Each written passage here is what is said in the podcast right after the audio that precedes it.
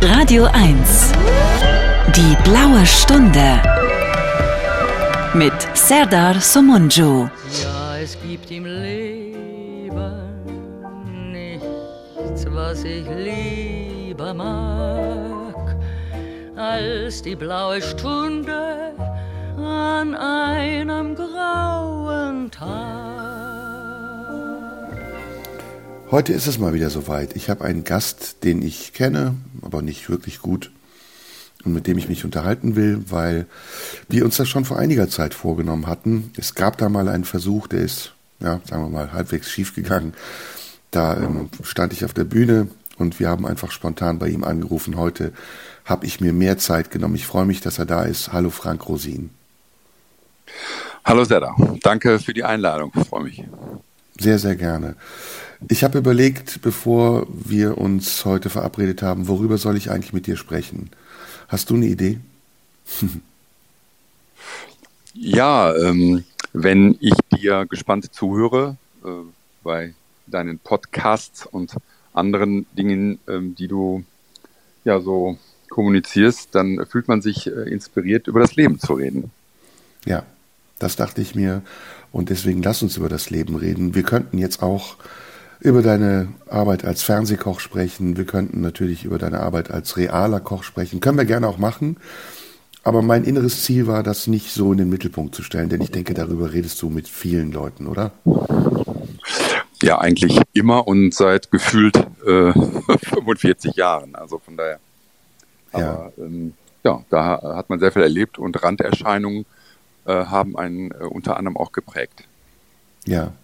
Ich sag mal, woher ich dich kenne. Ich ähm, bin kein Fernsehzuschauer, der sich alles reinpfeift. Aber eines Tages ähm, begegnetest du mir zufällig auf Sat 1, glaube ich, oder irgendeinem Sender in den privaten. Und ich dachte, ach nee, jetzt, jetzt äh, gibt's den Ausverkauf der Restauranttester. Christian Rach kannte man ja vorher und dann kamst du.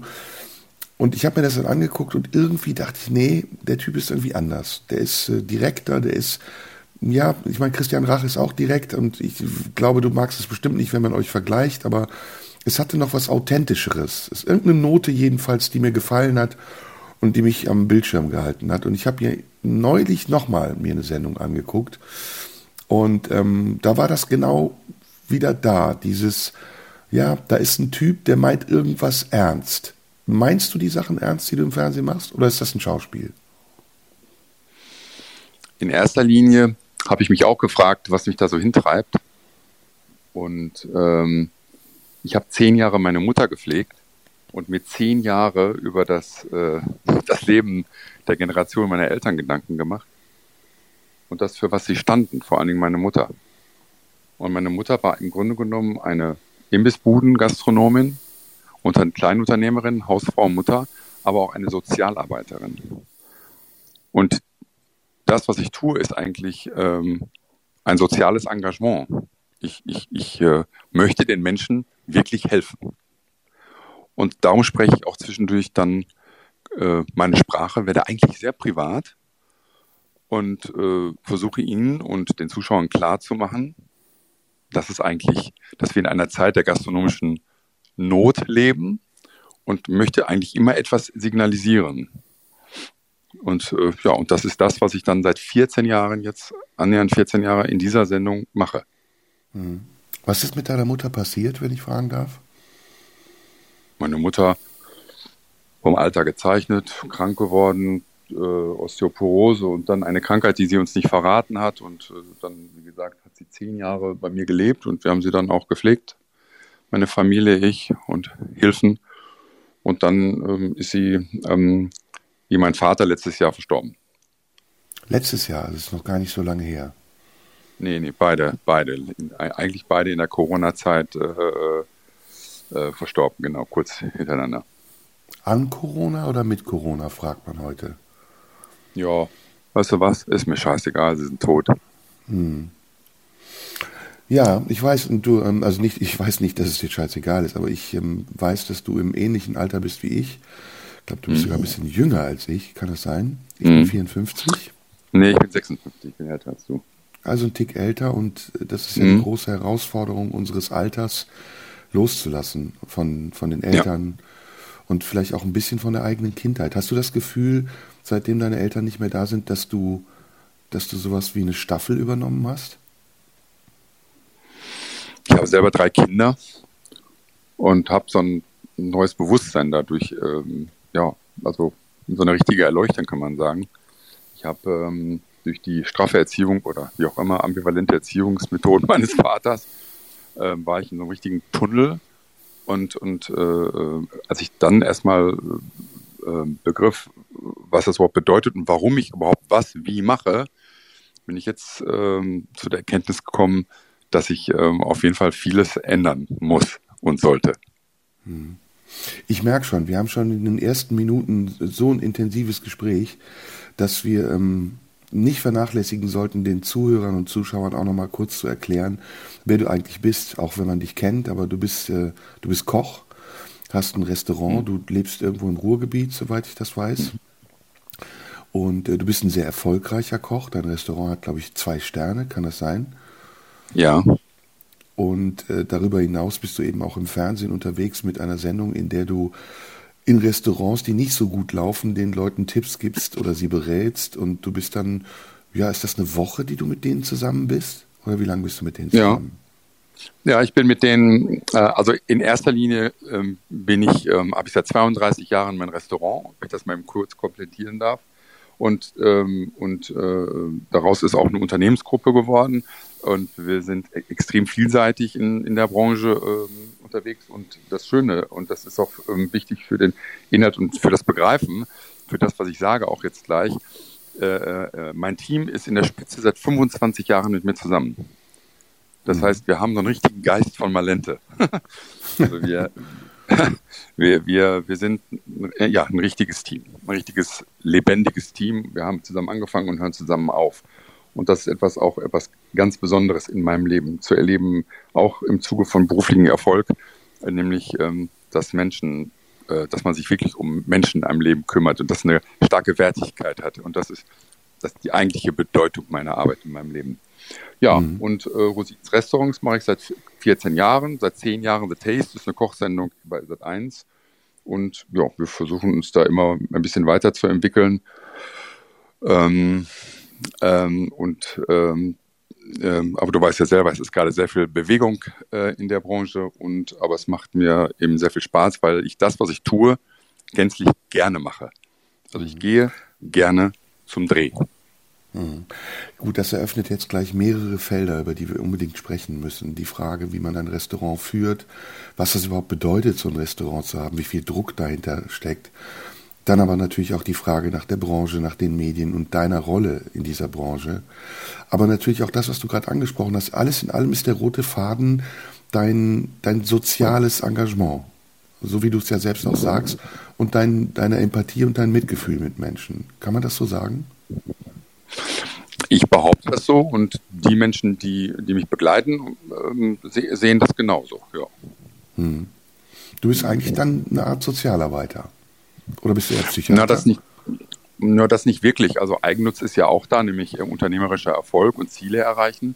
Nur ich teile die, die Ziele mit, äh, mit meinen Kollegen und Teammitgliedern und, ähm, und äh, versuche da eine, äh, eine Einheit zu leben. Und mhm. ähm, das, ich sage extra versuche, weil ich mich auch jeden Tag äh, immer wieder oder jede Woche neu aufstellen muss, reflektieren muss, mir Kritik anhöre und äh, versuche äh, damit mit mir auch weiterzukommen. Mhm. Denn letztendlich brauche ich genauso ähm, Begleitung und ähm, Coaching wie ähm, die Menschen, mit denen ich arbeite. So, du bist jetzt 56, das heißt, wir sind beide Kinder der 80er Jahre, haben unsere mhm. Jugend in den 80ern verbracht. Wenn es um die Musikauswahl geht, bist du also nicht weit weg von mir. Ähm, bist du eher so der Olli Geisen 80er Jahre Show-Typ oder auch ein bisschen neuzeitlicher, moderner unterwegs? Äh, ja, eigentlich bin ich äh, durch und durch Musik, musikaffin, weil ich auch selber Musiker war und in der Musikbranche auch noch tätig bin. Und mhm. von daher ist Musik mein Ein und Alles. Eigentlich war es äh, sehr stark, also der Jazz und, und sehr viel oh, Jazz. Äh, ja, Dann ja, lass uns direkt mit loslegen. Dann hören wir direkt ähm, Aphrodisia von Markus Miller. Der spielt jetzt auf ja. den Leverkusener Jazztagen, ist ein Bassist, hat bei Miles Toll. Davis angefangen und äh, mhm. genau, das hören wir jetzt und gleich rede ich mit Frank Rosin weiter in der blauen Stunde.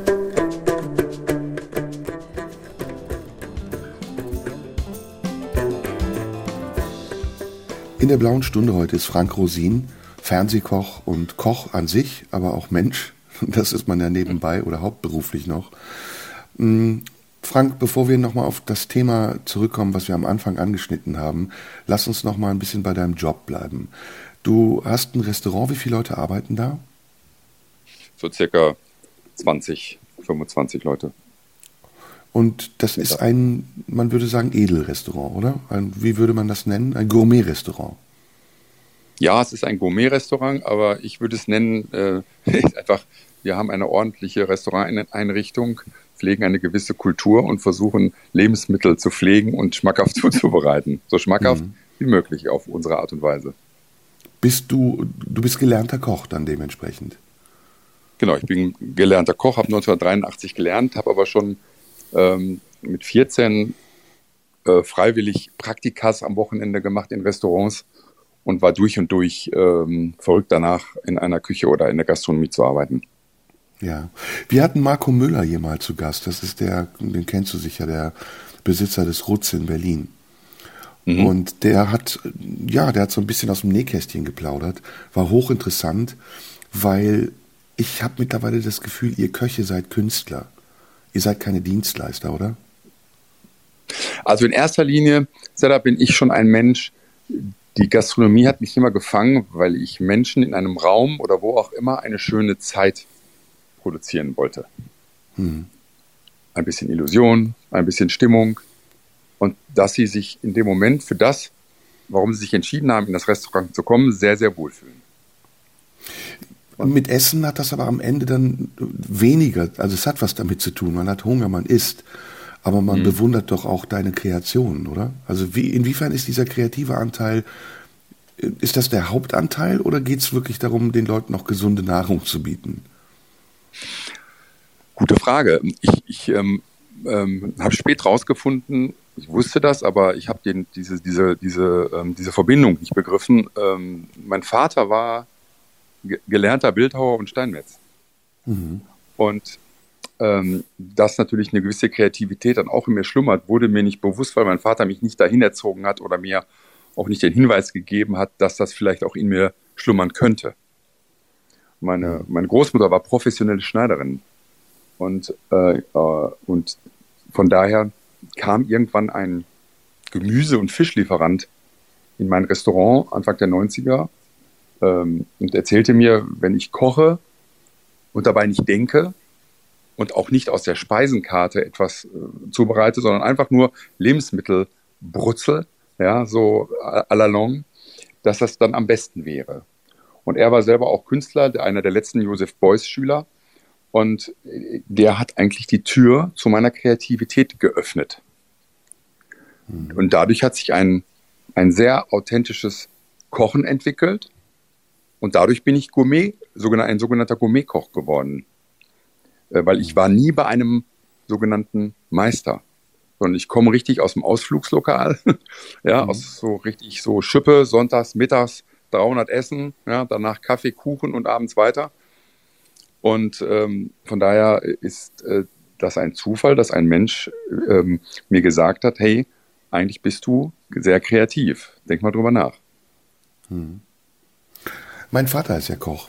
Und ähm, Ach, bei uns, ja, bei uns hat das immer eine große Rolle gespielt, das Kochen. Und wir hatten so einen innerfamiliären Wettbewerb darum, wer eigentlich bei uns am besten kocht. Und ähm, jeder hat so seine eigenen Fähigkeiten ausgeprägt. Mein Vater kann alles kochen. Der hat ein sehr, sehr gutes Restaurant in Istanbul gehabt. Meine Mutter ist eher so für Suppen und Vorspeisen zuständig. Einer meiner Brüder ist sehr pragmatisch. Der kann aus wenig Geld viel Essen machen. Und bei mhm. mir ist es so, ich bin ein Wanderer zwischen den Welten. Also ich kann, mhm. ich kann Essen sehen, ich kann Essen schmecken und ich kann es fast eins zu eins nachkochen. Oder ich, ich spüre, was in diesem Essen drin ist und kann es annähernd nachkochen. Ich habe aber eins festgestellt, und das ist meine Frage auch an dich. Wenn es mir schlecht geht, kann ich nicht gut kochen. Und ähm, wenn ich, wenn es mir gut geht, dann denke ich gar nicht darüber nach, dann koche ich sowieso gut. Bist du, muss man sinnlich sein als Koch, um gut kochen zu können? Ja, ich glaube, ja. Ich glaube, dass ähm, Kochen auch ähm, so sinnlich ist, dass es sogar ähm, vergleichbar ist mit Sex. Hm. Ich habe immer gesagt, ähm, ja, Liebe wenn durch jemand, den Magen, sagt man ja auch, ne? Das ist ja, ja, genau. einfach, aber wahr. Mhm. Ja, ja, und durch, also meine persönliche Entwicklung habe ich dadurch auch immer argumentiert oder erklärt, ähm, ähm, wie Kochen mit einem Kochbuch. Und da habe ich gesagt, du machst ja auch keinen Sex und legst dir eine Anleitung daneben ne? und blätterst durch. Kann man sogar. ja, genau, aber das beim Akt dann durchliest, ja. Also, dass man dieses Laufen lassen, dieses Fließen lassen, dieses sich der Leidenschaft hingeben mit dem Lebensmittel, ähm, meine Ex-Frau hat das äh, mal äh, ganz pragmatisch äh, unbewusst gelebt, indem sie das erste Mal für mich gekocht hat. Äh, und dann hat sie, hat sie gefüllte Paprikaschoten gemacht. Und äh, äh, dann habe ich die gegessen und habe gesagt, wie hast du das jetzt gemacht? Du weißt, du kannst das doch gar nicht. Und dann sagt sie wirklich, ich habe mich hingestellt und habe einfach gesagt, so wie es mir schmeckt, ist es richtig. Hm. Und das war für mich die beste Erklärung. Muss man aufgeregt sein, wenn man für dich kocht? Bist du ein strenger ich, Esser? Ich bin ein strenger Trinker, Sarah. Ähm, also ich, In doppeltem Sinne. Also, also du trinkst viel, aber auch gerne und genau. Nee, nee, nee, das meine ich nicht. Ich, äh, ich, ich, ich, ich kann, äh, ich finde sch schlecht trinken schlimmer als schlecht essen. Hm, hm.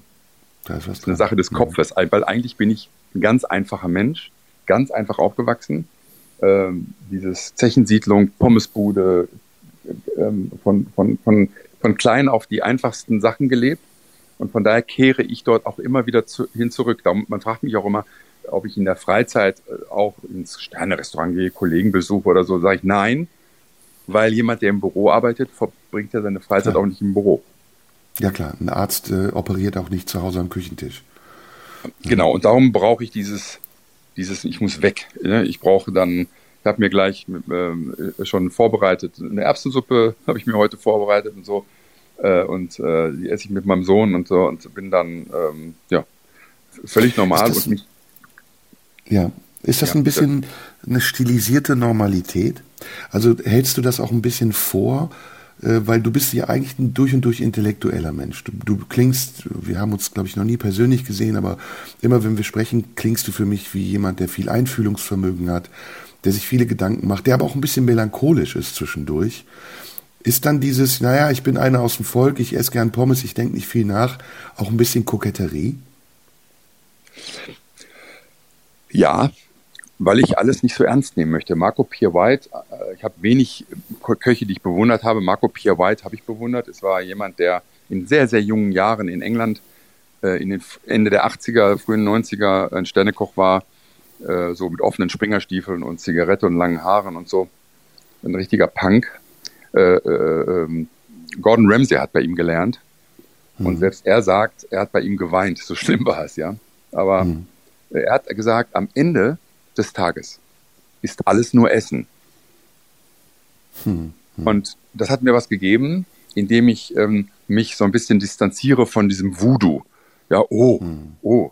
Ne? Sondern nein, äh, einfach äh, äh, der Sache gegenüber normal und cool bleiben. Und nüchtern und unprätentiös.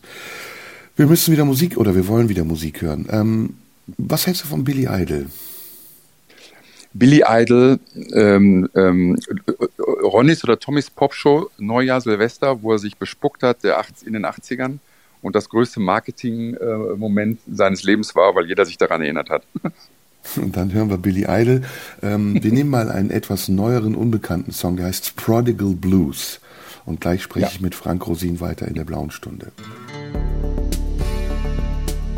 In der blauen Stunde heute ist Frank Rosin bei mir zu Gast, den ich den wenigsten vorstellen muss. Er ist Fernsehkoch und interessanter Mensch vor allem.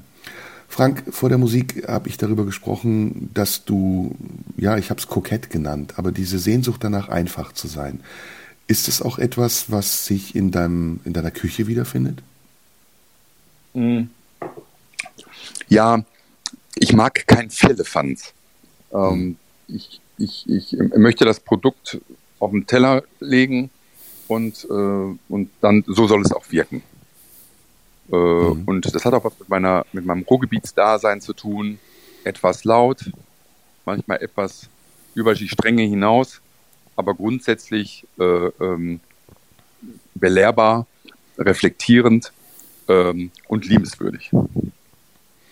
Jetzt kann ja jeder behaupten, oder man kann es nicht behaupten, man muss es gelernt haben, aber eigentlich kann sich jeder in eine Küche stellen und sagen, so, ich eröffne jetzt ein Restaurant.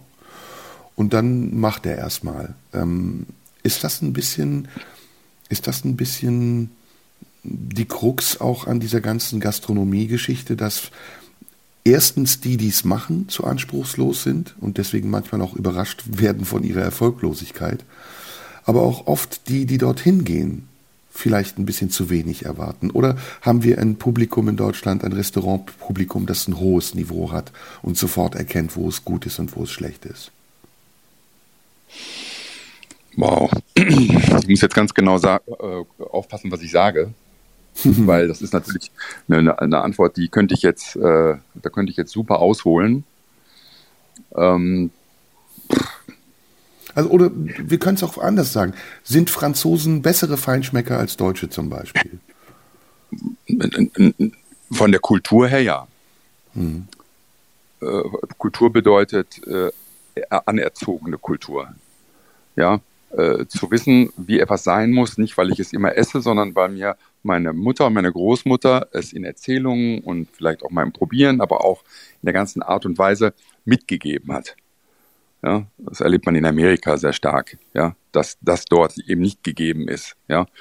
Und ähm, ich glaube, dass wir in der Gastronomie gerade oder auch in der Vergangenheit das Problem haben, dass die, äh, die Gesamtentwicklung ähm, ähm, von Mittelstand, von Umgang miteinander, von Kommunikation, ähm, dass das so ein bisschen der Branche abgeht. Ja, also ich treffe sehr viele Köche, die meisten, die in meinem Alter sind, und dann frage ich, ähm, wann hast du deine letzte Fortbildung gemacht? Dann sagen die, noch nie. Ne? Ähm, und ich glaube, dass ähm, gerade Ausbildung äh, in, in, in der, im, in der, im Gesamten, das heißt Menschenführung, ja, Umgang mit Menschen, äh, dass dieses komplexe Leben eines Unternehmers überhaupt sich selber einzuteilen, Marketing, PR, äh, die Ökonomie, all diese ganzen Sachen, das ist einfach, das bleibt auf der Strecke. Und wenn man dann auch noch den Job nicht gelernt hat und vorher eine, einen anderen ehrbaren Beruf hatte, dazu keine Lust mehr hat und jetzt sagt, ich mache jetzt mal ein Restaurant auf, weil ich gehe schon seit zehn Jahren zu einem Italiener, das kann ich auch. Das ist das Problem. Hm. Mir kommt es so vor, vielleicht ist es auch nur ein Gefühl, als gäbe es so eine Art kulinarische Genese. Und es gibt Länder, in denen das weiter fortgeschritten ist und es gibt Länder, die hinken hinterher. Und wenn man jetzt mal so diese Genese in Deutschland betrachtet, in meiner Kindheit war das Max Inzinger, das war der Koch der mhm. Drehscheibe. Da ging es mhm. um praktische Küche, um Tipps, die man eigentlich Hausfrauen gegeben hat. Schälen Sie die Zwiebel so, dass Ihre Augen nicht tränen. Dann kam so eine Phase, ja, wo es ein bisschen komplizierter wurde. Alfred Biolek, Alfredissimo, auch wieder praktische, einfache Küche mit Tipps und mit Anleitungen. Und dann kam so das Zeitalter von Paul Bocuse wo die Deutschen zum ersten Mal, also so habe ich es empfunden, wo diese Gourmetküche und das feine Kochen, das Genießen auch plötzlich eine Bedeutung bekam, die man in Deutschland so vielleicht vorher nicht kannte. Es gab sicher immer Luxusrestaurants, da bin ich fest von mhm. überzeugt, aber dass Leute, ganz normale Leute, sich ein Gourmillot gekauft haben und dann durchgeblättert haben, wo sie noch nicht waren, oder ganz normale Leute 300, 400 Euro ausgeben, einmal im Jahr dafür, dass sie in ein Restaurant gehen, das war nicht normal. Und das ist jetzt viel gängiger geworden. Und in mhm. anderen Ländern, wie zum Beispiel Holland oder England, äh, wo immer noch Stampot gegessen wird oder Fish and Chips, da hat man das Gefühl, die einzige kulinarische Kultur, die dort existiert, ist die der Einwanderer also Pakistani oder Inder, mhm. die das mitgebracht haben. Aber die originär englische Küche, die schmeckt wie vor 500 Jahren beschissen, wenn man so sagen mhm. darf. Ist, ja. das, ist mein Eindruck richtig? Ist das auch dein Eindruck? Ja, ich glaube schon. Also äh, in Deutschland, wir haben ja äh, gerade hier im Ruhrgebiet haben wir ja schon eine Einwandererküche der letzten 150 Jahre. Ne? Das, äh, mhm. also ja, sei es sei es aus dem Süden, ne? dem früheren Jugoslawien, also kroatisch, serbisch, Serbisch, dann äh, Österreich, äh, Italien, aber dann auch, äh, wo ich herkomme, also Polen. Ne? Ich bin halb Kroat und halb Pole. Und ähm, das ist ja der Einfluss unserer äh, Mittel, unserer Küche hier im Westfalen, auch in Berlin zum Beispiel oder auch äh, im Ruhrgebiet. Äh, deine Frage ist so ein bisschen deine auch, ne? Bitte? Entschuldigung, Türkische ja, natürlich. Klar. Un, unfassbar natürlich. Ich liebe die türkische Küche. Ja. Es ist auch kein, keine Floskel, ich liebe sie wirklich sehr. Ähm, ja, aber ich glaube schon, dass die Medien daran äh, ähm, sehr stark Einfluss hatten, dass ähm, Kochen und gewisse äh, Ernährungsformen oder auch Genuss mh, populärer wurden. Ähm, dennoch haben die Medien Einfluss auf die Köche genommen in der Vergangenheit, ist meine Meinung. Ähm, nämlich, dass viele, viele Köche in der Vergangenheit nicht für sich gekocht haben, sondern so gekocht haben, wie die Medien es vorgegeben haben. Und letztendlich nie wirklich ihren eigenen Stil richtig durchgesetzt haben, weil ähm, man gesagt hat, ähm, folge dem Trend, dann bist du. Hm. Und äh, das ist so eine leichte kulinarische Entwicklungsbremse, hm. äh, die da stattgefunden hat. Ja? Ich zum Beispiel habe nie dafür gekocht. Ne? Also ich war ja auch nie ein Meisterschüler. Ich habe immer das gekocht, was mir eingefallen ist. Ja? Hm. Und sind dir auch manchmal Dinge eingefallen, die nicht funktioniert haben? Ja klar, volles Fund. Also äh, klar, da ist auch ähm, die, die, diese Entwicklung von, von Speisen und so, das ist, es gibt zwei verschiedene Formen. Ein, einmal der Zufall, dann geht es ganz schnell, ja, oder du entwickelst äh, eben etwas, äh, weil es auch technisch anspruchsvoll ist und es dauert und dauert, dauert, aber es ist dann manchmal auch echt für die Tonne. Ne? Hm. Wie äh, holst äh, du aus den Sachen Geschmack raus? Das frage ich jetzt mal privat. Will, ja, indem man, ich, indem man ja. kocht und nicht würzt. Also, Wie holst du aus Spinatgeschmack raus? Wie kriege ich den Spinat so, dass er nach Spinat schmeckt?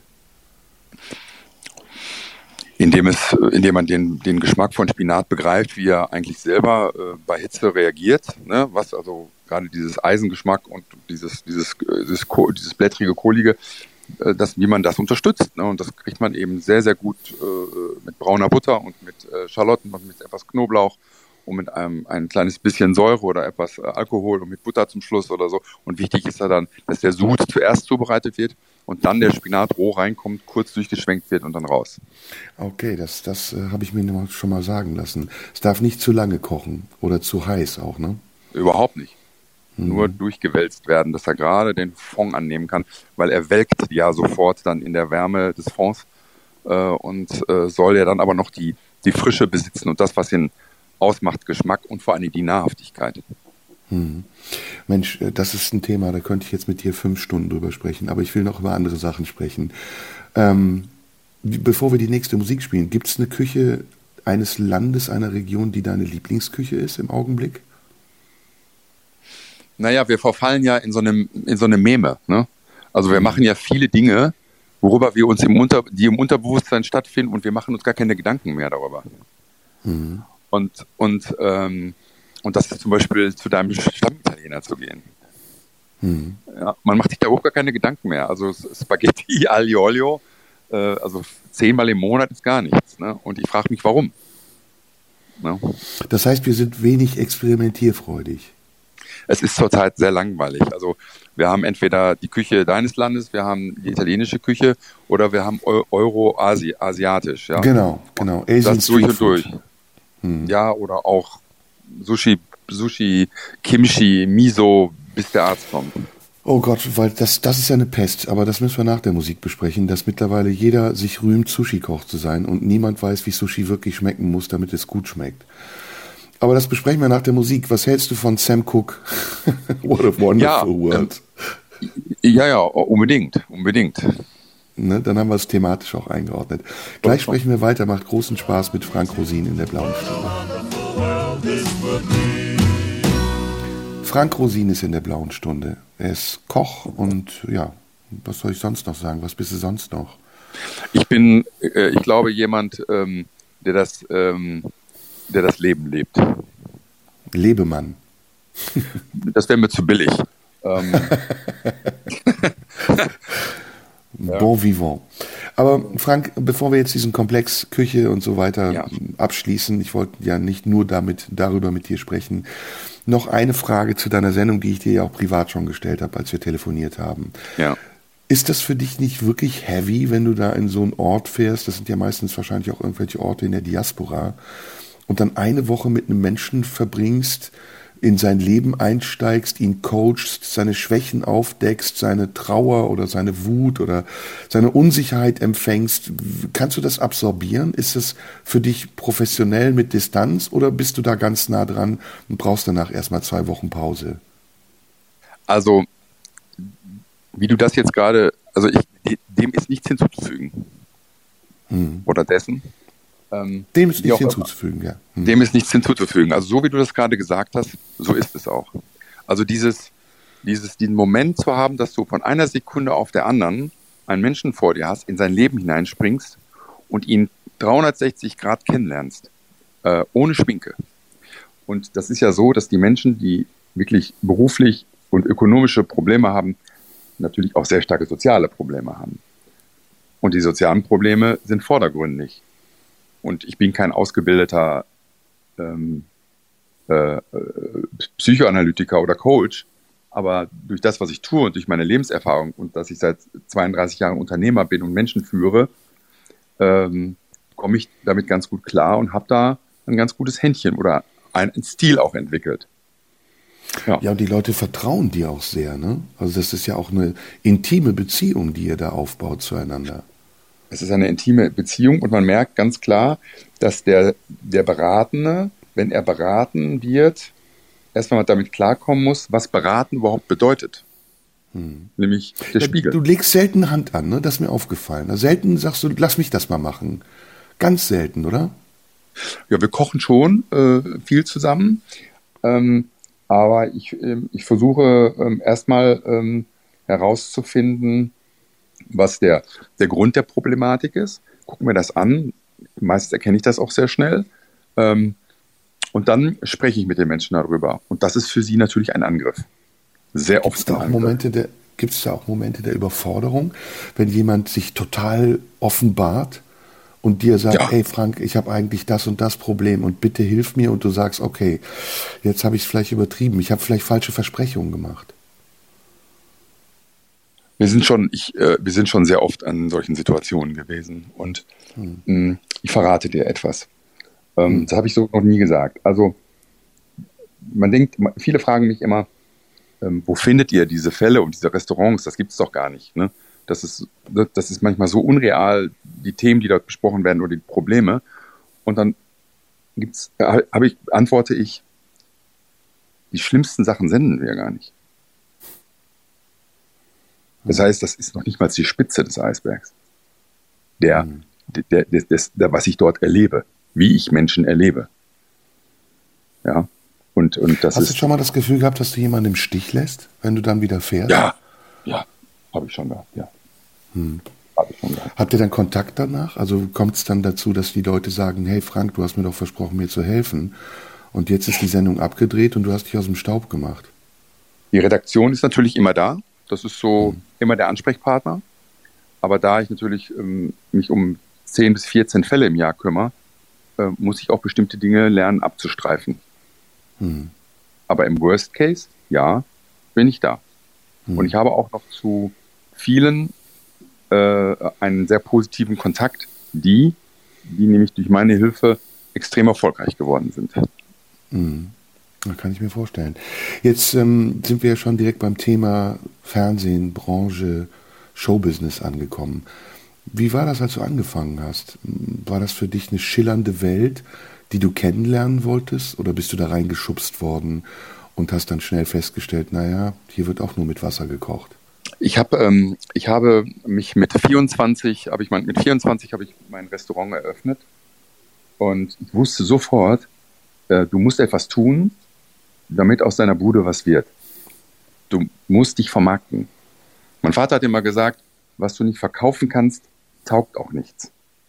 Ne? Und ich habe dann versucht, wirklich aus Wulfen, aus dem aus einem Dorf äh, eingebürgert äh, zu, zu Dorsten, ähm, habe ich versucht, äh, schnell äh, ähm, ein, ein gutes und bekanntes Restaurant zu machen. Dazu gehörten die Medien auch. Und ähm, nach, so, ich sag mal, Mitte 95, 96 war klar, dass das Fernsehen auf jeden Fall etwas ist, ähm, was ich machen muss und möchte, um Ziele zu erreichen. Machst du es auch gerne? Ähm, ich mache das, was ich mache, mache ich gerne, ja. Also ich habe ein tolles Team. Ähm, wir wachsen aneinander und sind, arbeiten wirklich, ähm, wirklich extrem professionell. Meine ich jetzt wirklich. Ist keine, äh, kein Geschnatter oder so.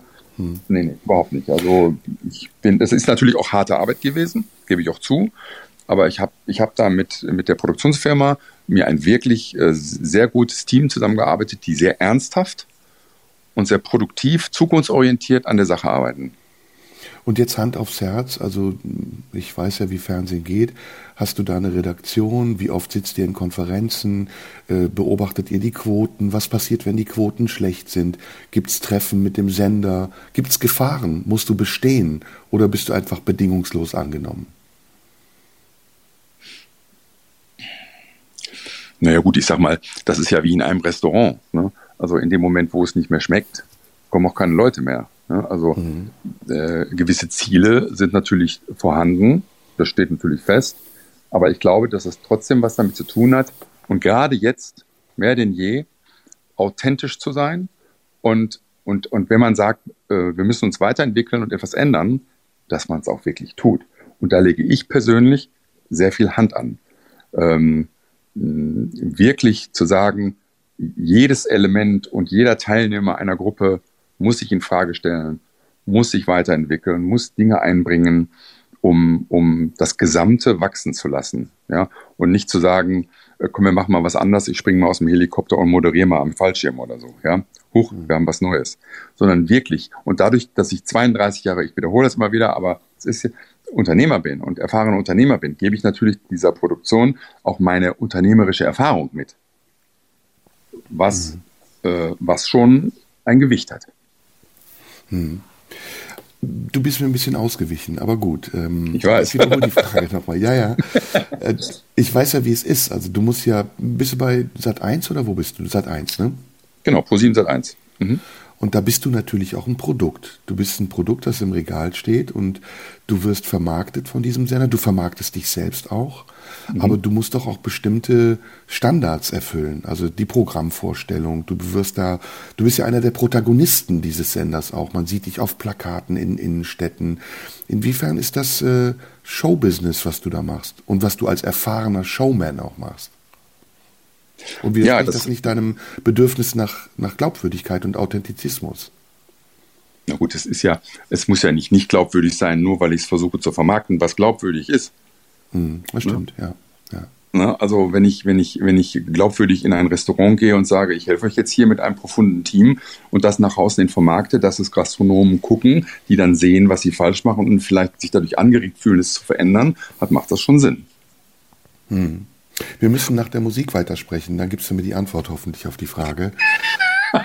ähm, was hältst du von Frank Zappa? Wir machen mal ja, ein bisschen Ausflug. Ja, ja. Habe ich die, die Tage noch, die Tage noch ähm, hier mit meinen Leuten, mit den jüngeren Menschen äh, meines Lebens mal gesprochen äh, Bobby Brown und sowas. Äh, Aber wir können Tiddies und Bier hören, das ist noch besser, ja, das hat was mit Essen und Trinken besser. zu tun. Frank Rosin ist bei mir in der blauen Stunde und gleich nach den Nachrichten, dem Wetter und dem Verkehr sprechen wir weiter.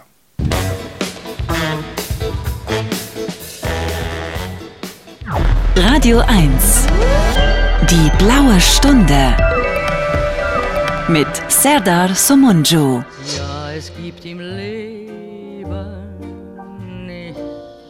Was ich lieber mag, als die blaue Stunde an einem grauen Tag. Mit Frank Rosin bin ich heute in der blauen Stunde und wir sprechen jetzt ein bisschen über andere Dinge als über das Kochen und die Küche. Vielleicht hat es auch damit was zu tun. Frank, ähm, mein Eindruck, ich bin jetzt mal ganz ehrlich, ich hoffe, ich bin nicht zu direkt, ist, dass es irgendwo in dem, was du tust oder getan hast, einen Bruch gibt. also ein, ein Einschnitt. Du hast damit angefangen, dass du gesagt hast, ich habe meine Mutter gepflegt und meine Eltern sind letztes Jahr gestorben. Das hat viel mit dir verändert.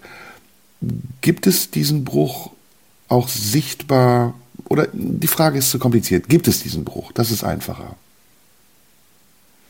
Also das kann ich so nicht beantworten. Das ist letztendlich äh, etwas, was äh, damit zu tun hat, dass das natürlich in unserem Alter äh, das Leben sich äh, verändert. Und äh, als meine Kinder letztes Jahr bei mir ausgezogen sind, ähm, das Wort Trennung, ja, es, es war für mich äh, ein, ein großer Begriff. So, das hat mit mir was gemacht und äh, und da hat und, und da findet immer noch was in mir statt. Hm. Vielleicht ist Bruch das falsche Wort. Vielleicht ist Umbruch das richtigere Wort. Kann man das sagen?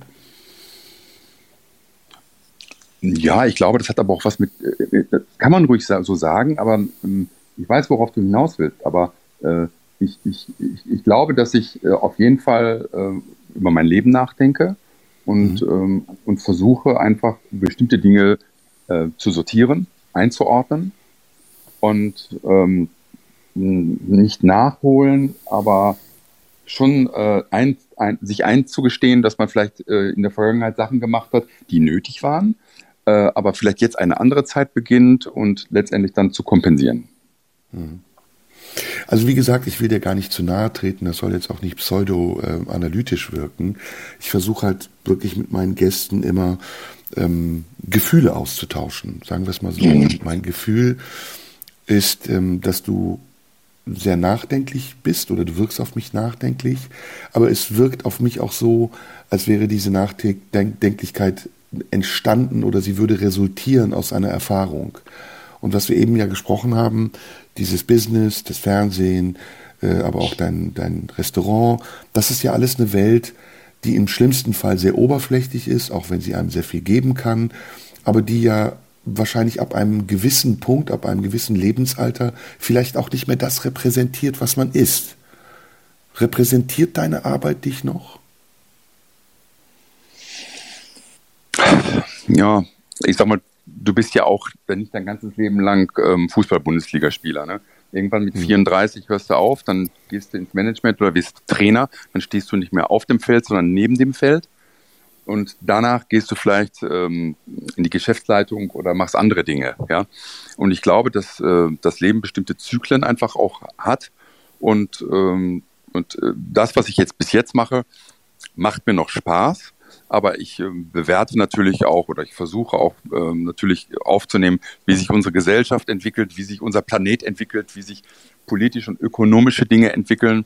Und ähm, da ich immer ein sehr zukunftsorientierter, da ich immer ein sehr zukunftsorientierter Mensch war, also mein, die Menschen um mich herum sagen immer, ich, war, ich, ich plane immer schon ein Jahr voraus. Ja, also ich weiß schon immer, wo ich ein Jahr, äh, wo ich nächstes Jahr stehe zur selben Zeit. Und ähm, das ist jetzt sehr, sehr schwierig, weil wir nämlich alle nicht wissen, was in den nächsten vier Monaten ist. Also von daher äh, bin ich gerade grübelig schon. Ja, das stimmt. Wie war das während der Corona-Zeit? Warst du ganz einer derjenigen, die ganz schnell sich umorientieren konnten oder hat es dich auch richtig getroffen? Es hat mich getroffen. Natürlich habe ich weiter Fernsehen machen können und ähm, ähm, das hat uns auch ein bisschen gerettet, aber es hat trotzdem sehr, sehr viel Geld gekostet. Ich habe keinen Mitarbeiter entlassen müssen. Ich konnte das Team halten äh, und wir haben richtig, richtig gut zusammengehalten. Hat mich sehr stolz gemacht. Wir haben ein paar Veränderungen vorgenommen, ähm, damit äh, Jobs erhalten bleiben können. Äh, ähm, und wir hatten ein Unternehmen, was sehr gelitten hat. Äh, ich habe ein vegan-vegetarisches Unternehmen. Wir produzieren vegan-vegetarische Lebensmittel. Und ähm, das war eine Katastrophe, weil das ein Startup war. Das gab es erst zwei Jahre. Aber ähm, ja, wir haben alle durchgehalten. Team war blieb. Und dann, als jetzt der Lockdown zu Ende war und das Ganze erleichtert wurde, konnten wir zusammen wieder durchstarten im wahrsten Sinne des Wortes. Aber bist es war sehr.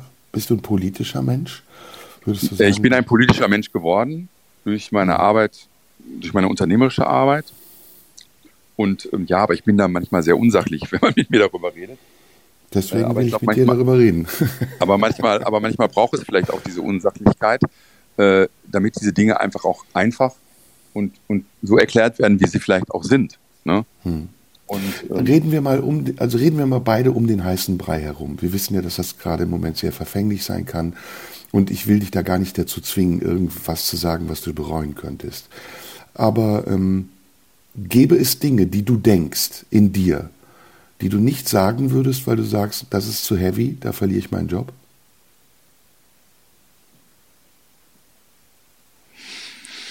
Also ich glaube schon, dass ich eine Meinung habe ähm, und und da sind die Dinge, wow. die du nicht sagen würdest. Oder sagst du alles bedingungslos raus, egal Nee, das sage ich. Ich sage, ich sage, ich sage nicht ähm, alles bedingungslos raus. Nein, auf mhm. keinen Fall. Auf keinen. Ich sage es mit meinen Freunden. Ich würde es mit dir bei, einem, bei einer Flasche Wein besprechen oder so. Ähm, ähm, ich würde es im abgeschlossenen Raum besprechen, aber ich würde es nicht öffentlich besprechen. Nein. Warum Nein, nicht? Was hat sich geändert? Hättest du es vor 20 Jahren genauso gehandhabt? Hat sich was geändert? Na, ich glaube, man muss einen Moment haben, wo es dann auch was bringt, etwas zu sagen.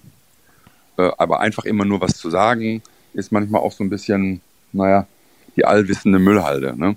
Also ähm, ich, ich, ich glaube, dass ähm, man richtige Momente erwischen sollte, um dann gut zu sprechen. Also wenn ich dich beobachte, zum Beispiel in Talksendungen und so, und du hast dann einen Moment, wo du dann wirklich jemanden aufspießt, ja, mit Argumenten und vor allen Dingen mit Wissen, dann ähm, bin ich zum Beispiel immer extrem beeindruckt und denke mir, wow, das würde ich auch gern mal machen. Hm. Das heißt, der richtige Moment, aber auch die richtigen Gesprächspartner. Unbedingt, unbedingt. Mhm. Ich mag diese, also was, was ich nicht mag, ja, da ist ein Stammtischparolen. Mhm. Ähm, das ist etwas, was ich in unserer Gesellschaft extrem schlimm finde. Vom Hören sagen, hätte, hätte Überschriften ähm, und dann mit einem Viertelwissen ähm, das, das ist auch etwas, was unsere Gesellschaft gerade in den Social Media ähm, Abteilungen sehr, sehr ähm, verunsichert. Ist Twitter so eine Art virtueller Stammtisch? Twitter finde ich eine Katastrophe. Twitter ist das Allerschlimmste geworden. Also wenn ich die Kommentare über mich und meine Arbeit lese, dann denke ich, wer lässt das zu, sowas zu veröffentlichen? Also, mhm. also ja, ne, es ist wie äh, noch nicht mal Stammtisch wäre ja noch schön. Es ist ein bisschen wie eine, wie eine Schlammgrube eher, ne?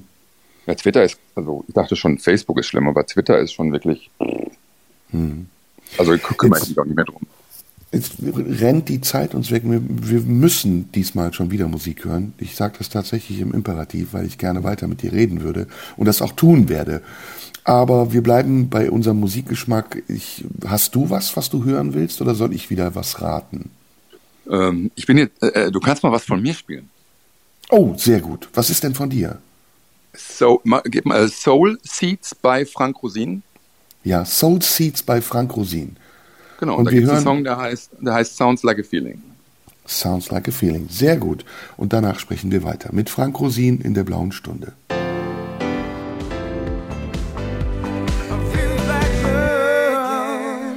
In der blauen Stunde haben wir gerade einen Song von Frank Rosin gehört. Äh, du singst, ja? Oder spielst du nee, ich Instrument? Bin, ich, war, ich war schon immer, ich habe vor, vor dem Kochen schon immer sehr früh Musik gemacht. Ich habe Gitarre gespielt äh, in einer Jazzrock-Band mit, mit 14 wohlgemerkt, weil durch die frühe Herangehensweise meines Vaters, mich mit Musik zu erziehen, ähm, war ich da schon sehr kulturell gebildet. Und also wir haben gerade mal kurz das Wort Miles Davis in den Mund genommen, äh, bei den ersten oder zweiten Song. Äh, habe ich live gesehen in Madrid, ähm, Ende der 80er. Und ähm, von daher äh, ist Musik äh, der, der Kern meiner meines, äh, äh, also, also wenn ich mich kreativ, kreativ verausgaben will, und zwar äh, auf, äh, ähm, auf der anderen Seite äh, der Wiese, ähm, dann mache ich Musik. Ich habe eine Kooperation mit einem äh, Produktionsstudio, ähm, die sehr sehr professionell äh, Pop und Hausmusik machen seit 30 Jahren und sehr erfolgreich sind weltweit. Und da tobe ich mich zwischendurch aus. Hm. Jetzt wissen wir, dass du ein sinnlicher Mensch bist. Jetzt wissen wir, dass du ein kreativer Mensch bist. Bist du auch ein fröhlicher Mensch? Sehr fröhlicher Mensch. Sehr fröhlicher Mensch eigentlich, ja. Ich, ich bin so, ich, ich liebe und bewahre das alberne Kind in mir. Du hast doch selber Kinder, ne? Zwei oder wie ja, viel? Zwei? Drei. Drei. Mhm. Die jetzt aus dem Haus gehen. Sind sie schon. Also die Große lebt in Köln und äh, letztes Jahr äh, sind meine Kinder ausgezogen, weil ich mich von meiner Frau getrennt habe. Oder wir haben uns getrennt, so. Bist du denn so eine Art Wunschvater? Also es gibt ja so diese Freundväter und dann gibt es die autoritären Väter. Was bist du für einer? Beides in einem oder eins von beiden? Nee, so ein bisschen. Ich bin schon so der Freundvater eigentlich. Hm. Und ich versuche, dass äh, die Kinder äh, mein Leben begreifen äh, und, und, äh, und auch versuchen, dass äh, das, was, was ich vernachlässigt habe, dass sie begreifen, dass das, was damit zu tun hat, dass ich einfach Verantwortung übernommen habe, etwas aufzubauen. Und ähm, das, das hat auch was mit Verlust zu tun, weil es geht nicht alles im Leben. Es geht nicht alles. Wenn ich ins Wasser springe, kann ich nicht gleich, gleichzeitig trockene Haare haben. Also ähm, von daher ähm, hat die Medaille immer zwei Seiten und das versuche ich äh, meinen Kindern äh, beizubringen.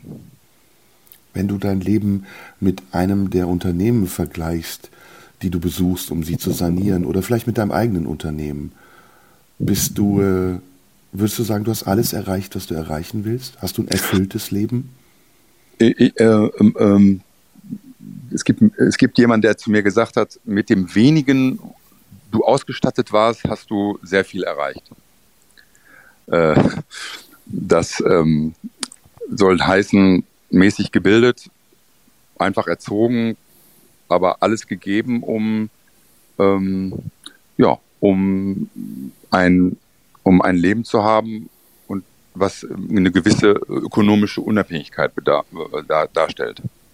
Das betonst du immer wieder. Das fällt mir auf. Dieses, ich bin nicht so gebildet oder bin einfach. Ist das so? Ja, aber das muss so? man doch, ist, ja, ist mir doch, ist doch wichtig. Also ich finde, dass ähm, ich, ich ähm, äh, unterscheide Schulbildung mit Kultur- und Lebensbildung. Ich habe eine Kultur- und Lebensbildung. Ähm, und ähm, ich finde Menschen, die studiert haben und die sich, äh, ich sag mal, mit einer Visitenkarte eines Unternehmens ähm, äh, als gebildet und als aufgestellt sehen, ähm, finde ich Menschen, die, die vom Leben reden und die philosophieren können und ähm, die vor allen Dingen nicht über Dinge reden, die sie gehört haben, dass sie andere erlebt haben, sondern die über ihre eigenen Erlebnisse reden können. Das ist etwas, was mich fasziniert und was mich auch äh, nach vorne bringt. Aber was ist Bildung? Ist Bildung gesammelte Lebenserfahrung? Ja, oder auf jeden ist Fall. es gesammelte Information? Äh, Lebenserfahrung, Information und vor allen Dingen äh, Menschen beobachten. Hm. Insofern ja. bist du ja sehr gebildet. Also da musst du ja nicht 20.000 Bücher gelesen haben. Hättest du gerne mehr Bildung? Ich glaube ja, dass ähm, ja, ich hätte schon gerne einige Bücher gelesen. Ich hätte sehr gerne ähm, auch ähm, psychoanalytische Bücher gerne gelesen und hätte gerne auch ähm, also mehr über über den Mensch schlechthin gelesen. Äh, also Naturwissenschaften und so sind nicht so mein Ding, aber aber gerade so äh, alles was äh, auch Philosophie, darum höre ich dir ja zum Beispiel auch so gerne zu, weil ähm, weil ähm, ich glaube, dass das, was uns bewegt oder was auch gerade unsere Gesellschaft ähm, kurz vorm Zerreißen darstellt, muss ausgesprochen werden. Und warum hast du diese Bücher nicht gelesen? Was hat dich daran gehindert? Ja, ich musste arbeiten. Ich habe in meinem Leben nur gemalocht. Ich, ich, ähm, wenn ich heute eine Stunde vorm Ofen stehe, kriege ich so Rückenschmerzen, dass ich meinen Körper nicht mehr spüre. Ne, das okay. ist ja wie das ist ja wie unter, das ist ja wie unter Tag oder, oder, oder so Tiefbau früher gewesen. Ich, ne? weiß das von meinem Vater. Also mein Vater hat uns ja. allen verboten, Koch zu werden. Ich bin also auch hat, wirklich da ein Stück kaputt. Ich mache heute wirklich Pilates und jeden Morgen meine 60 Liegestütze mit allem drum und dann, äh, damit ich äh, jetzt auch äh, weiterhin so eine Grundfitness besitze äh, und nicht irgendwann wie so ein Fragezeichen ähm, durch die Welt laufe. Ja. Wo stehst du gerade im Leben? Bist, bist du an der Schwelle zum Älterwerden oder fühlst du dich schon alt oder immer noch total jung?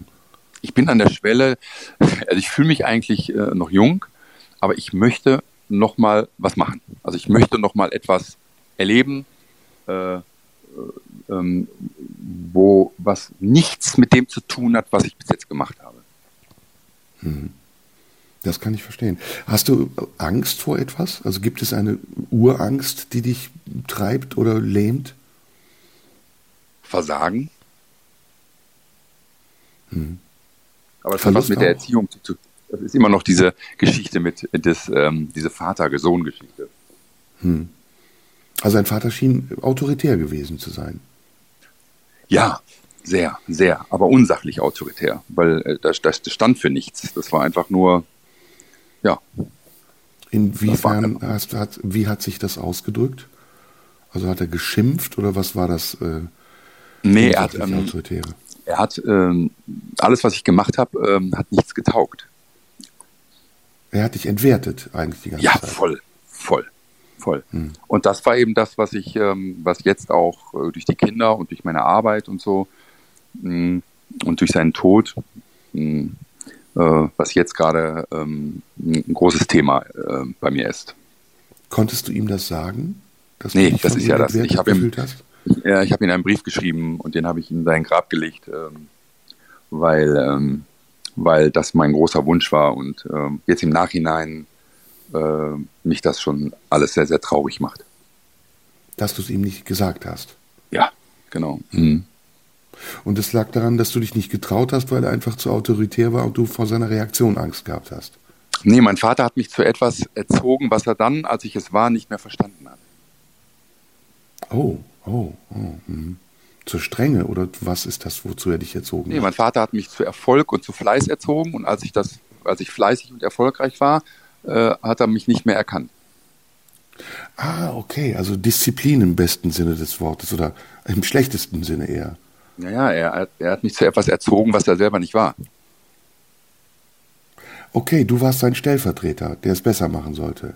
Ja, ja, genau, vielleicht, weiß ich nicht, aber ich glaube, mhm. aber wie auch immer, auf jeden Fall ja. ist, sehr, ist bei mir ein sehr Sorry, ich wollte da jetzt nicht, sorry, wenn ich da so nachgebohrt habe, aber es ist wirklich sehr interessant und ich kann das nachvollziehen. Es ist bei mir genauso.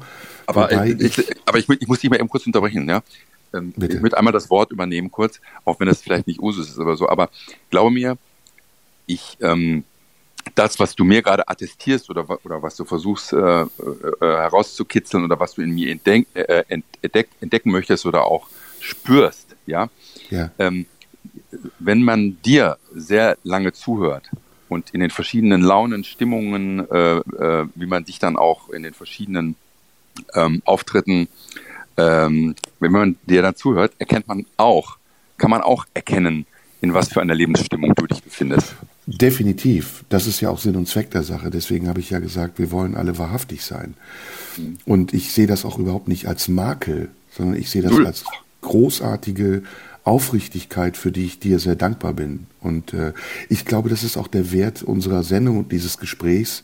Und das versuche ich in jedem Gespräch, das ich hier führe, aufrechtzuerhalten, dass wir Menschen etwas geben, was ehrlich ist und nicht einfach was vorspielen oder Radio nachäffen, so wie es sein sollte, sondern wir unterhalten uns, natürlich nicht privat. Und ich würde, glaube ich, dir auch keine Fragen stellen, die dein Privatleben jetzt allzu sehr entblößen. Aber das sind ja Themen, die jeden beschäftigen. Also jeder von uns hat etwas mit dem Tod zu tun. Jeder von uns hat Ängste. Und das sind zum Teil die gleichen Ängste, Versagensängste ähm, und welche auch immer. Wir müssen leider Musik machen, deswegen muss ich das abkürzen. Aber wir haben ja noch ein paar Takes, Frank. Ähm, hast du noch eine Idee oder soll ich was aussuchen? Musik. Ja, klar. Musik. Na, du hast die letzte ausgesucht, dann bin ich wieder dran. Jetzt bist du dran, okay. Lass Foreigner hören. Oh, das ist cool, ja. Mein Gott. Foreigner finde ich geil.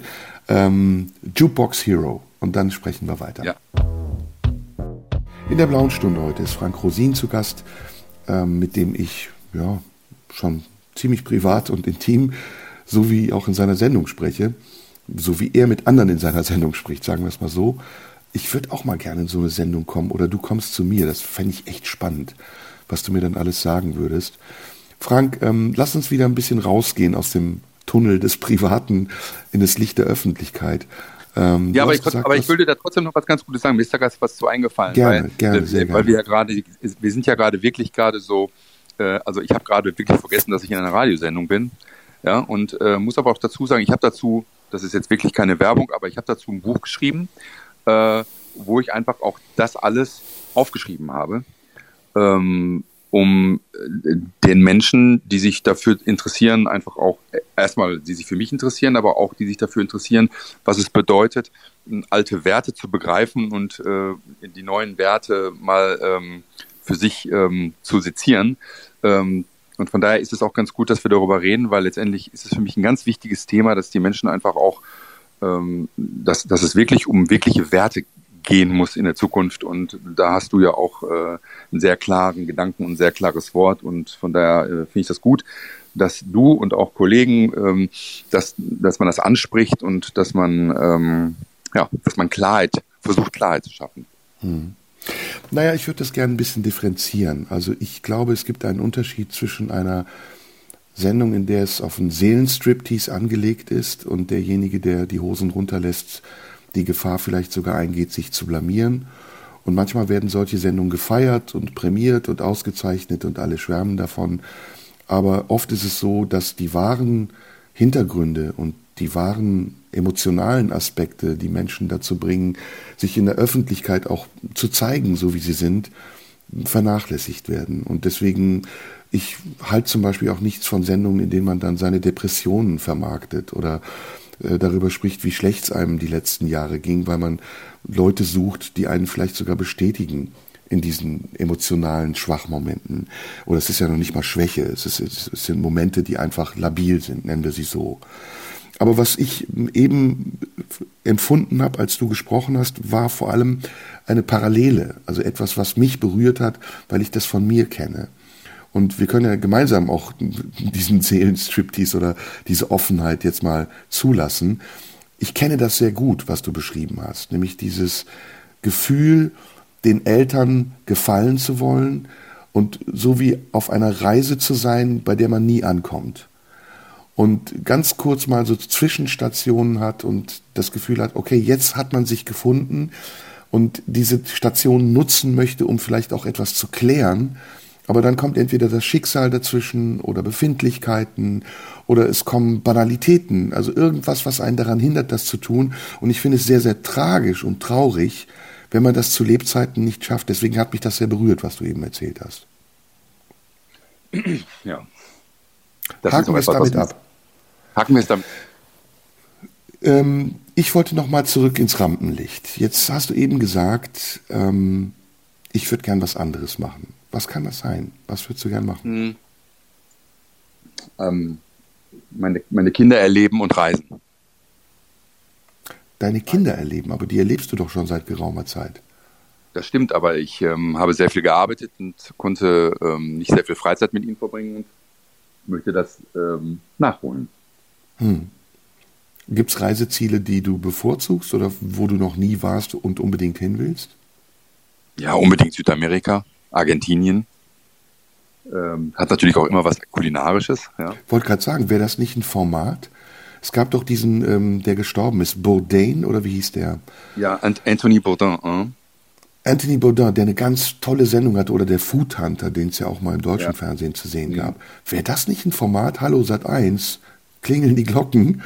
Frank Rosin reist durch die Welt und probiert. Das wäre doch ein gigantisches Ding. Ähm, ähm, wir, äh, ich war gerade äh, einen Monat in Amerika, hm. in den USA und ähm, für ein Format. Mehr kann ich noch nicht dazu sagen. Also Scheiße, daher, schon wieder ins Wespennest gestochen.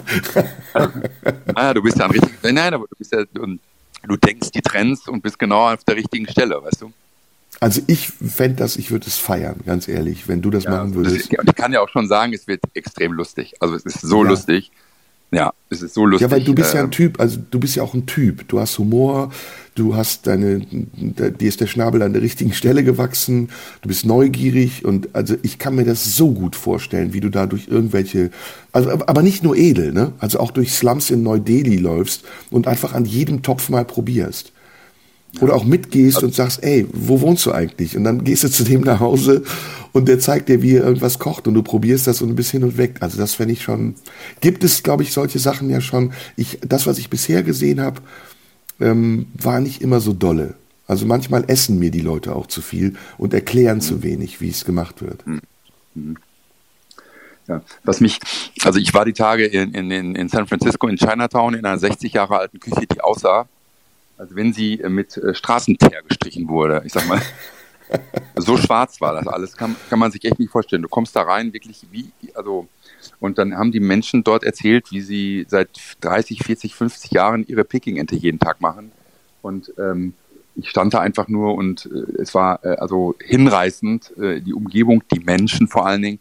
Ähm, ähm, also wirklich hinreißend. Und ich glaube, einfach Menschen zu erleben in ihrem Umfeld, authentisch aus ihrer Region, ihr pures Leben zu erleben, das erzählt zu bekommen und zu begreifen, um dann letztendlich zu reflektieren auch wieder und vor allen Dingen, und was mein großes Thema ist, Demut zu empfinden für das, was mhm. man lebt äh, ist, das ist ein, ein, großes Ding in meinem Leben gerade. So, ich schenke dir jetzt ein Format, mein Lieber, ja, und ich möchte bitte Anteile haben oder mindestens einmal eingeladen werden.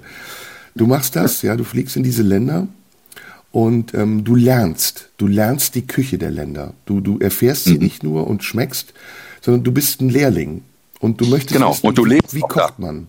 Du lebst auch da. Wie kocht man da? Man Welche Früchte gibt es da? Genau. Und du lebst nicht im, im Four Seasons, sondern du lebst bei dem Typen in seiner acht Quadratmeter. Richtig. Und am Ende musst du kochen. Und zwar die Küche des Landes, in dem du warst. Genau. Mit dem Leben des Gelebten. Das, das, die Würze ist ja. letztendlich das, das Leben des gelebten Realismus. Ey, ich, Digga, ich sag dir, wenn du das vermarktest, ne, ich komme bei dir vorbei, wo immer du auch bist. Und, und hol meine Kohle ab. Ah. Aber habe ich großen Bock drauf. Ich wünsche mir das sehr, dass ich das sehen kann, wenn du das machst. Ähm, Südamerika ist natürlich spannend. Was ist mit Asien? Ja, Asien auch, äh, aber dadurch, dass das asiatische Thema gerade, ja. wir leben ja hier in Sojasoßenhausen, verstehe. Von daher, ähm, ich glaube, Südamerika ähm, ist ein ganz, ganz spannendes Thema. Also gerade Buenos Aires und sowas, ich sag mal, so sexiest Town ever. Hm. Und, ähm, Aber Montevideo auch, überhaupt die Stadt. Ja, ja, Wahnsinn. Und, äh, Was ist mit afrikanischer Küche? Die wird hier unterschätzt, ähm, oder? Ja, ich habe eine Kooperation, ich, ich, ich, produziere eigene Weine. Hm. Ähm, äh, über 20 Stück. Also nicht, ich lasse sie nicht abfüllen, sondern ich habe eine Sommelier in meinem Unternehmen seit äh, über 18 Jahren, äh, die ähm, zu den herausragenden Persönlichkeiten der Sommelierwelt gehört. Hm. Und äh, die produziert mit namhaften Winzern aus aller Welt Weine für uns. Boah, jetzt haben wir schon wieder ein Thema, müssen wir nach der Musik drüber sprechen. Und ja, in Afrika übrigens auch, in Südafrika, in, in, Südafrika. in, in Stanford, 100 Kilometer von Cape Town entfernt.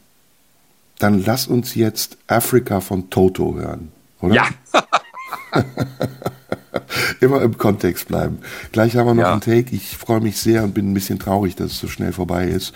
Mit Frank Rosin spreche ich dann noch. Bis gleich.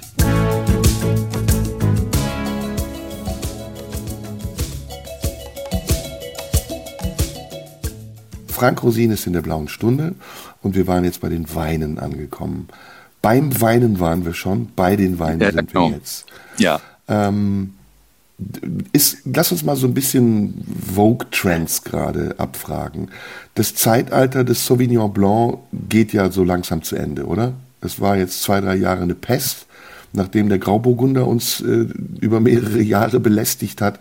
Was sind die neuen ja. Weine? Weißburgunder ist, glaube ich, ganz angesagt, ne? Ah, ich sag mal, es gibt ja diese Floskel sauber produziert. Ja, wir müssen vom Alkohol ein bisschen wieder runter.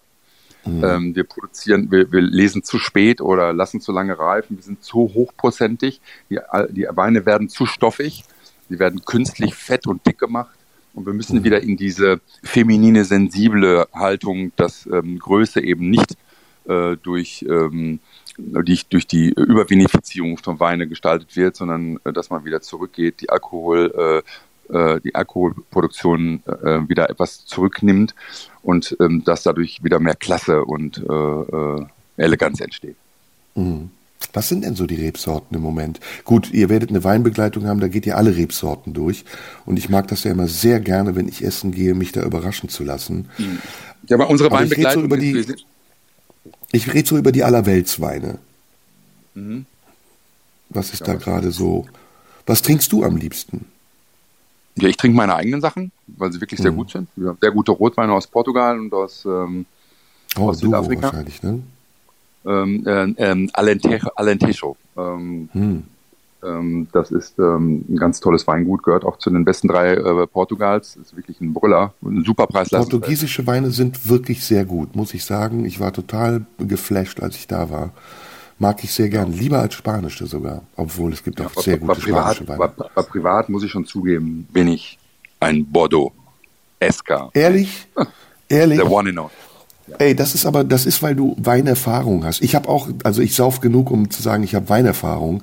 Aber ähm, wenn ich dann in so einem Restaurant sitze und erstmal erlebe, wie gut Weine schmecken können, wage ich mich nicht jetzt zu sagen, ich habe Bordeaux ist nicht mein Wein. Wahrscheinlich gibt's die Knaller Bordeaux, oder?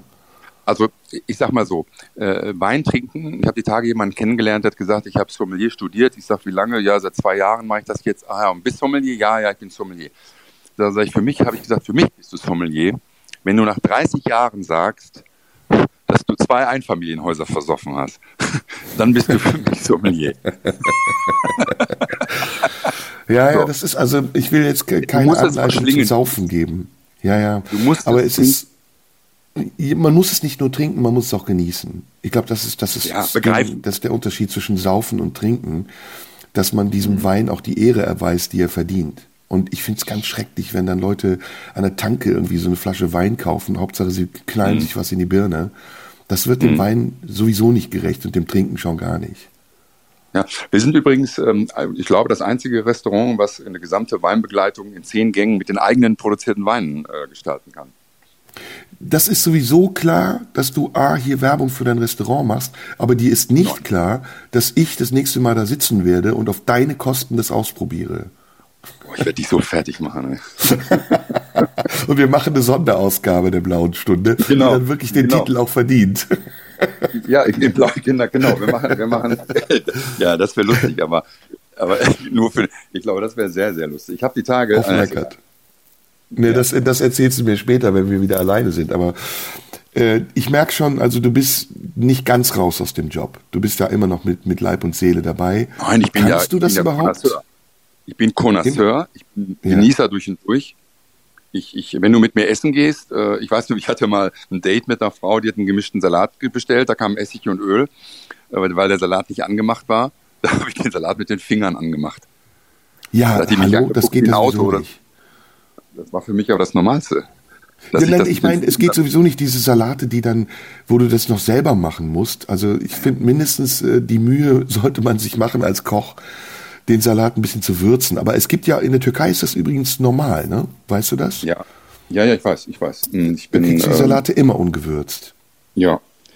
Also wie gesagt, ich bin durch und durch Genießer und ich lebe auch für Essen und Trinken und ich lebe aber auch für die Branche und ich lebe, le lebe für das gesamte Sozialverhalten der Branche auch.